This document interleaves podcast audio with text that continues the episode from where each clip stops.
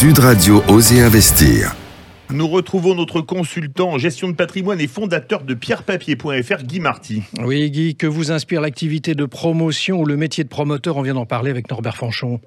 Eh bien, le promoteur, c'est le maître d'ouvrage, celui qui réalise l'œuvre. C'est un mot formidable que nous devons à un épisode légendaire de l'histoire romaine, l'enlèvement des Sabines. L'enlèvement des Sabines, dites-vous Oui, dans les tout premiers jours de Rome, Romulus et ses compagnons voulaient fonder des familles. Ils sont allés kidnapper les femmes d'un peuple voisin, les Sabins.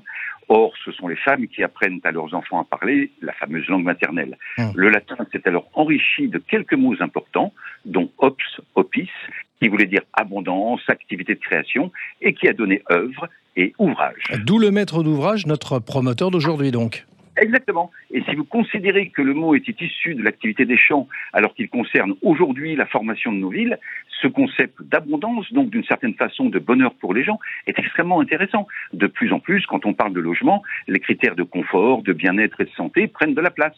Et c'est un retour aux sources, au sens de l'œuvre, de l'ouvrage. Dites-moi Guy, vous avez une vision positive, optimiste donc du promoteur? Bravo, optimiste, c'est exactement la même racine. Ops, optimisme, œuvre, ce sont des concepts cousins. Nous voulons tous des villes plus écologiques où il fasse bon vivre, mmh. avec des logements de qualité. C'est l'avenir que nous voulons dessiner.